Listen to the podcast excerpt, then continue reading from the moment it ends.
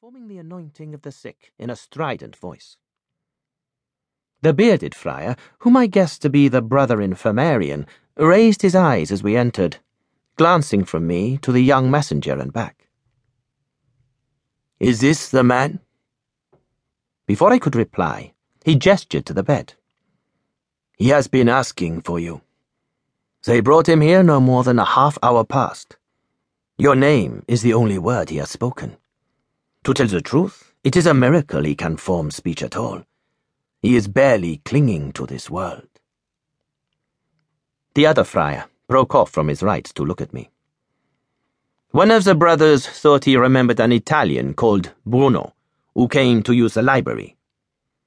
His voice was coldly polite, but his expression made clear that he was not pleased by the interruption. Do you know this poor wretch, then? He stepped back so that I could see the prone figure. I could not stop myself crying out at the sight. Jesu Christo! Paul! But it seemed impossible that he could hear me. His eyes were closed, though his right was so swollen and blooded that he could not have opened it, even if he had been conscious. Above his temple, his skull had been half staved in by a heavy blow, a stone, perhaps, or a club. It was a wonder the force had not killed him outright. The infirmarian had attempted to clean the worst of it, but the priest's skin was greenish, the right side of his head thickly matted with blood drying to black around the soaked cloth they had pressed over the wound. Beneath it, I saw a white gleam of bone. His name is Paul Lefevre. I heard the tremor in my voice. He's the cure at Saint Severin.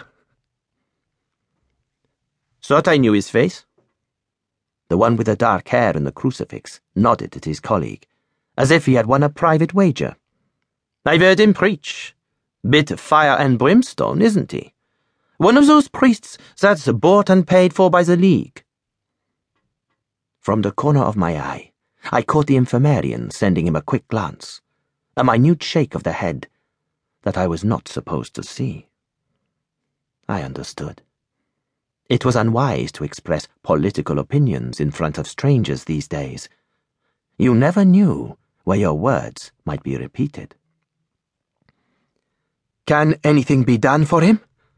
I asked. The infirmarian pressed his lips together and lowered his eyes. I fear not except to send his soul more peacefully to our Lord. Frere Alberic was already giving the sacrament. But if it is any comfort, I do not think he feels pain at this stage. I gave him a draught to ease it. Did anyone see anything? Whoever found him? Do they know who did this? The dark haired friar named Alberic made a small noise that might have been laughter. I don't think you need look much further than the Louvre Palace. I stared at him. No. The king.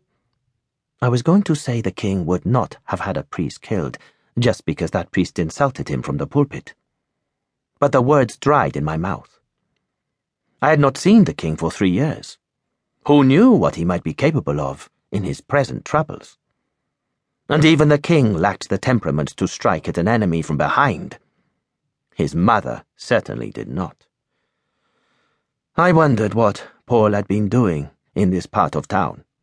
Had he been on his way to see me when he was ambushed? A worrying thought occurred. Did he have any letters on him? Why'd you ask? Frere Alberic jerked his head up, his voice unexpectedly sharp. I only wondered if he was carrying anything that might suggest why he was attacked. Papers, valuables, that sort of thing. I kept my tone mild, but he continued to fix me with the same aggressive stare. His skin had an unpleasant sheen, as if his face were damp with sweat.